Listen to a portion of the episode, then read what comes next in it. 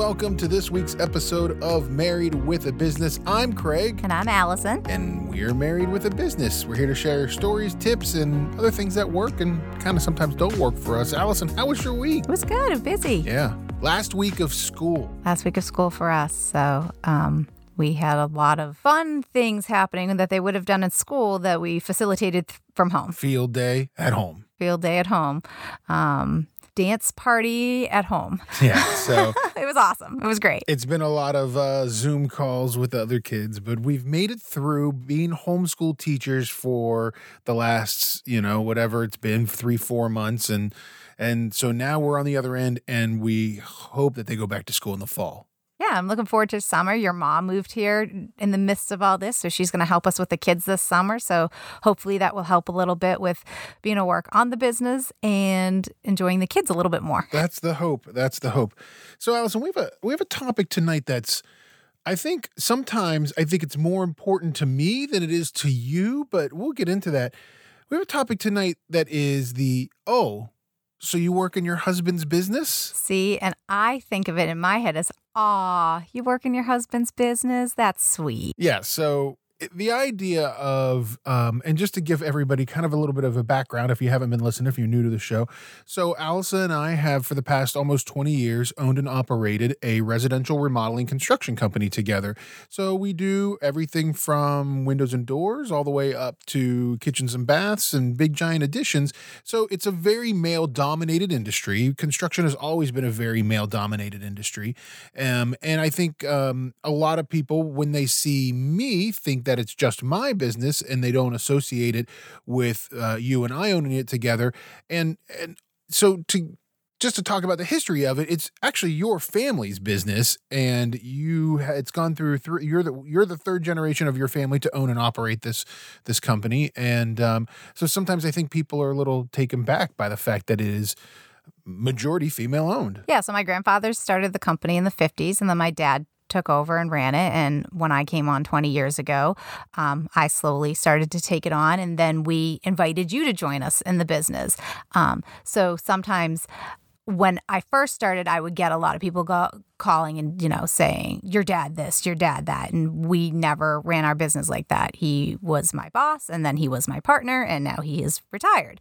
Um, so I kind of came into the business with a big chip on my shoulder where I felt like I had to prove myself to everybody from the our staff to the people around us to our clients. We're in a very male dominated industry as we said. It's it's you know when you work in the trades there are a lot of businesses that are owned by men. There are a lot of um, you know when you even get down to working with distributors, you know, our sales reps who come into our office to sell us whatever the product might be siding, roofing, windows.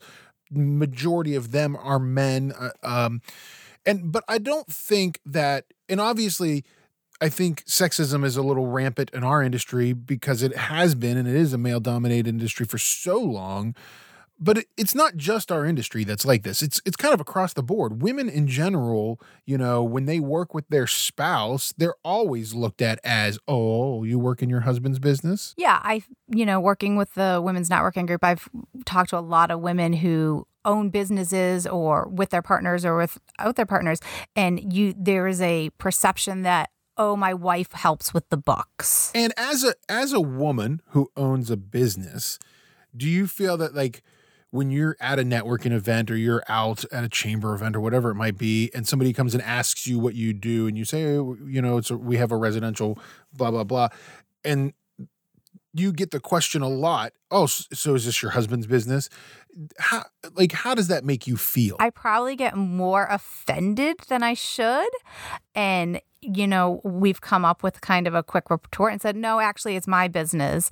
Um, and I probably get a little bit more aggressive than I should, but I really resent the fact that that's the first thing that comes to somebody's mind that I don't and, and I'll say this and I think I've said this to you for years like I don't think you should you should be offended and you should you know have a little bit of a of a you know back at you retort if you will or you know response to them because it, it you know it is it is definitely a very sexist comment to initially when somebody says you know, oh, I own a company that carries around two by fours that, oh, you're, it must be your father's business or it must be your husband's business. And, you know, I, I do it so I primarily do sales for the business. You're our general manager. You run the day to day operations. I'm I'm the sales manager, so I run the sales division. Um, and so I I have this great thing when I'm out on a sales call, and at the end of the day, at the end of the meeting, I'm kind of going over and you know just doing that last little pitch about what our company is and talking about the third generation. And then the back of our um, folder that we give to everybody is a picture of you and me uh, at a, on a job site. And I always say, oh well, that's Allison. So she's the boss. She's the boss at home and she's the boss at work and I just do what I'm told. And I do that not I mean obviously from a sales point it's it is a little bit of a you know kitschy, you know, thing to say. Um but I also I also do it because I I want that that ice to be broken and I've learned in our industry that a lot of the buyers, as much as I'm going to a husband and wife and selling a project, a lot of our buyers are the women. The women are the one who are going to drive the, and so buying from a woman-owned business and understanding all that. So, you know, how does that make you feel that I, I that I've done, and I've done that for gosh, 15 years probably. Yeah. Like, I, for me, I really appreciate it. You know, my dad did the same thing. Um, and I I shouldn't feel lucky and blessed that the my two business partners have taken that approach. I do, but I shouldn't. And then I often feel guilty that I that that's the approach that we have to take. And then I and I often wonder if I'm making you feel like your role is less important because we're part we are partners, but I feel like both you and I take the approach that to the outside world we have to make it look like it's me. Well, I think there's two. Yes, I think there's two sort of ends to that. I think one is the fact that um, from you know in our industry and for what we do in the construction industry, it is kind of. Um, it, it, you know, it's kind of different and cool, and, and, it's something that jumps out when they see that it's female owned, especially when it's a five foot one. You know, you're you you know, not that short has anything to do with it. Five but, foot two, by the way. That's the second time you said that on this podcast. I shrunk you an inch. Um, but no, just because like you know you're you're not a stereotypical owner of a of a construction business, so I think that is part of it. So, and I I think the other part of it too, you know, on the other side is that you and I have always worked really well as partners in whatever we do, and so I think it allows us you know we have that game plan and we've always had that game plan and and it neither of us are offended or off put by the plan of attack because we've always been on the same page. Right. I think that at the end of the day, we understand what our values are and what our end goal is and how we communicate that so long as we're working towards the end goal neither of our egos are so big that we that we're belittling each other by expressing the reality of the situation of the business. Right, exactly. You know what else was really interesting about like, uh, and I do research for this show, uh, contrary to popular belief, and I was uh, online and I was looking and I kept googling, I kept googling like married business partners, husband's business. You know, I kept trying to find that key phrase that we always say, which is, "Oh, you work in your husband's business." And I kept trying to find that, and there's really not a lot about that. You start typing that in there, and and even the internet, some way I feel is a little sexist to the fact that it's always like, "I work for my husband's business. What do I do?" And I'm sure that there are instances out there where there are spouses that work for their husband's business. But at the end of the day, you know, I, I was really kind of shocked that there wasn't a lot of information out there about women owned businesses or partnered married couple owned businesses. Um, and maybe it's our approach, maybe it's how we approach it. Um, you know, I don't ever really say that I work for my wife's business, and you don't ever say that I work for my husband's business. And we both have percentage ownerships in this company that we each hold. Um, so it's just kind of interesting that the, even the research out there is kind of. But a lot of people, when they speak to us, talk to us about how my wife helps with the books, my wife helps in my business. When I'm at networking, like the way people talk about it is that their female partner helps helps quote big quotes helps with their business. Do you think that that has been one of the factors that's helped us succeed so much is the fact that we've never looked at it that way. Like we've always like there, I think what's different about it is is when and when it's work, when it's our company, it's we're business partners. And when it's home life, we're husband and wife.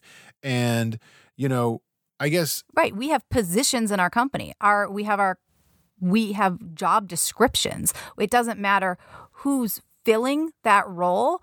We have a sales manager, we have a general manager. We happen to be married, but we're building we're building a sellable business.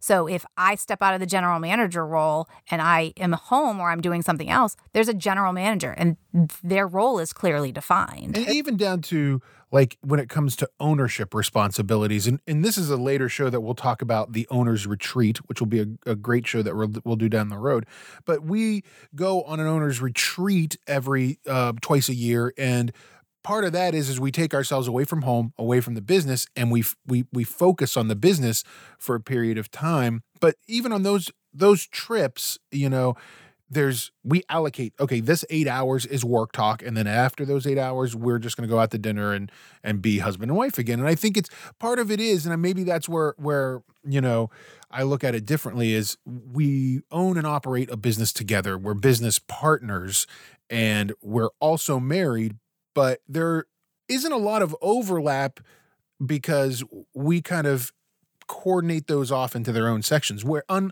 unlike you know even if you have a business and your wife owns part of the business but you say oh she works in my business you know you're still you're still not keeping you're you're making those barriers to you know blur Right. And you're subconsciously making your partner less than. right that's absolutely true so And that's not that's not good for your relationship personally, let alone your your business. There are more than 11 million women-owned firms in the United States. You know, in 2019 they were employing more than 9 million people. That's a big part of our economy and we don't give those people enough credit. you know i think there has been you know in this country this view over the years that women can't own businesses and so the husband owns the business and um, i think it's it, it's it's even hard you know from our level as a small business you know to to break that down to make sure people understand that we we do have a you know two of I us mean, but I do understand business. where the impression and the you know the stereotype comes from. You know, if you look at the Women's Business Enterprise and National Council, men are more, significantly more likely to start businesses in construction and manufacturing than women. Like it's it's like twelve percent of men.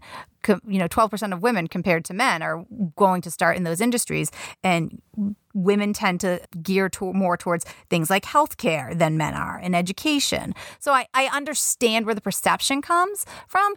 I just resent that the assumption is. Um, and that's just my that like I have to say that's like my biggest chip on my shoulder from in life, I think. What? Where did it start? I mean, I, I guess it really started with your father. Um, your father, when you started working with him, and you and him became business partners first before I I, I got any percentage of ownership in the business.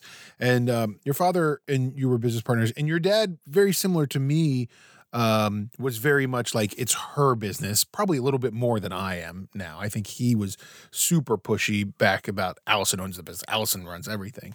Um, is that like where where if you're in a business now with your spouse and you've been caught up in this and you've been caught up in saying oh yeah my wife does the books for the business or my wife you know does the administrative duties or whatever it might be how do you break of that? Like how did he start that? I think one, you got a really big kick out of having these older guys have to converse with me and i think it my mom's a really strong woman and i think that he raised me to be i think i was the son he never had sometimes. So but i think he just really got a kick out of the fact that he could say to people oh no allison owns this business. I think that that was a big proud moment for him. And um, i think that once he saw the reactions he was getting that that that, that built on it. And he also knew that he wasn't going to be here forever. If he didn't instill that faith in me how was i going to have that faith in myself? Right definitely. I mean i feel like a lot of what he did and at the time when you came into the business you were 21 22 years old and that was a lot of building empowerment into you about you know, well, if he believes in me and he says it, then it's true. Right. Like I, I went to an all girls high school and I did technical theater, and he came in and he taught every single one of those girls how to use a chop saw and how to use a power drill, and he he was very he's very forward thinking in those kind of relation in those kind of guidelines. Like, well, if we have to build a set, you guys have to figure out how to build the set. You just have to learn how to use the tools. Anybody can do it. And so when I got to college, it was one one of the issues that I had was the assumption was that I was not that I was going to be the person building the sets, and I had to have a con- I had a conversation with the technical director, and I said, I know how to use tools better than this guy. Why why am I being relegated to a different job? And I think part of that too was the fact that you know when getting into this industry, um, specifically in construction, like you also worked construction. Like a lot of people don't. That's one of those things where it's not like you've always been, you know, doing the QuickBooks work or sending out the marketing. Like you were in the field installing siding on houses. Yeah. And I uh, kind of always start with that. Like my background is vinyl siding installation. And then I took moved into the office world. Right. So I I feel like I have again, I still even 20 years later feel like I have to justify my own company and my own position in my company. Now, let's so I kind of want to st- stay on the fact of of you know in your company and working in the industry that we work in again male dominated and the major all of our field employees, all of our carpenters are male right now in our in our as much as we'd love if you're a female carpenter and you live in the New England area hit us up. We'd love to have a good female carpenter on staff. Um, but tell me about like how how the how is it that you know when we bring um, these guys into interview for carpentry positions, for field positions, management positions too, and they see you as the owner of the company. Where how do you break that ice with them? Typically, either we have um, a multi-tiered interview process, and um, usually it gets brought up by the people who do phase one, and then if they get to phase two, they either meet with you or me or me and my production manager who's been with us 30 years. And um, usually you guys are the ones that say during that process, Allison as our business owner. So that kind of gets brought up by you, usually because I'm waiting to see, I'm waiting to gauge their reaction. One, to see if they've done any research into our company to if they've read on our website or looked at anything about us, um, they should know that coming into it. And two, I want to gauge their reaction. And usually it's not a problem. We have had a few times where it's been an issue. I had a person who applied but would not speak to me. He only wanted to speak to a man. And so um, when we called him back, we said, I'm sorry, this is a female owned company. If you won't speak to our owner, you can't work here. yeah, right. I remember that. That was great. What about those days like back when you in the in your 20s when you were in the field and you were running a siding crew or you were working with them in the field? What was that like? There were a couple of people who didn't last very long um, because either they would make comments to either Mark or our production manager or my dad. And honestly, I'm really lucky that Mark, as well, our production manager, he has been on board as far as he has told me from the beginning and has understood and backed us up and backed up our plan. And if people have had major problems with me, they haven't lasted long enough for for it to be an issue to my face. I think that it is it's going back to talking about working with your spouse is one thing to say, you know, I work with my spouse. We're we we you know my partner and I we we work together all the time. We're five feet away from each other. We share an office. She handles this. I handle that. But I think a lot of times, I think the people. I think owners, business owners, sometimes take a lot of pride in what they own, and I think if you have brought your spouse into the business with you, and even if I'll say this, even if on paper maybe she doesn't own or he doesn't own a percentage of the business you know i think that you have to have to succeed and to work together as a team you have to have that yeah because at the end of the day if the business doesn't succeed it's going to majorly impact our home life.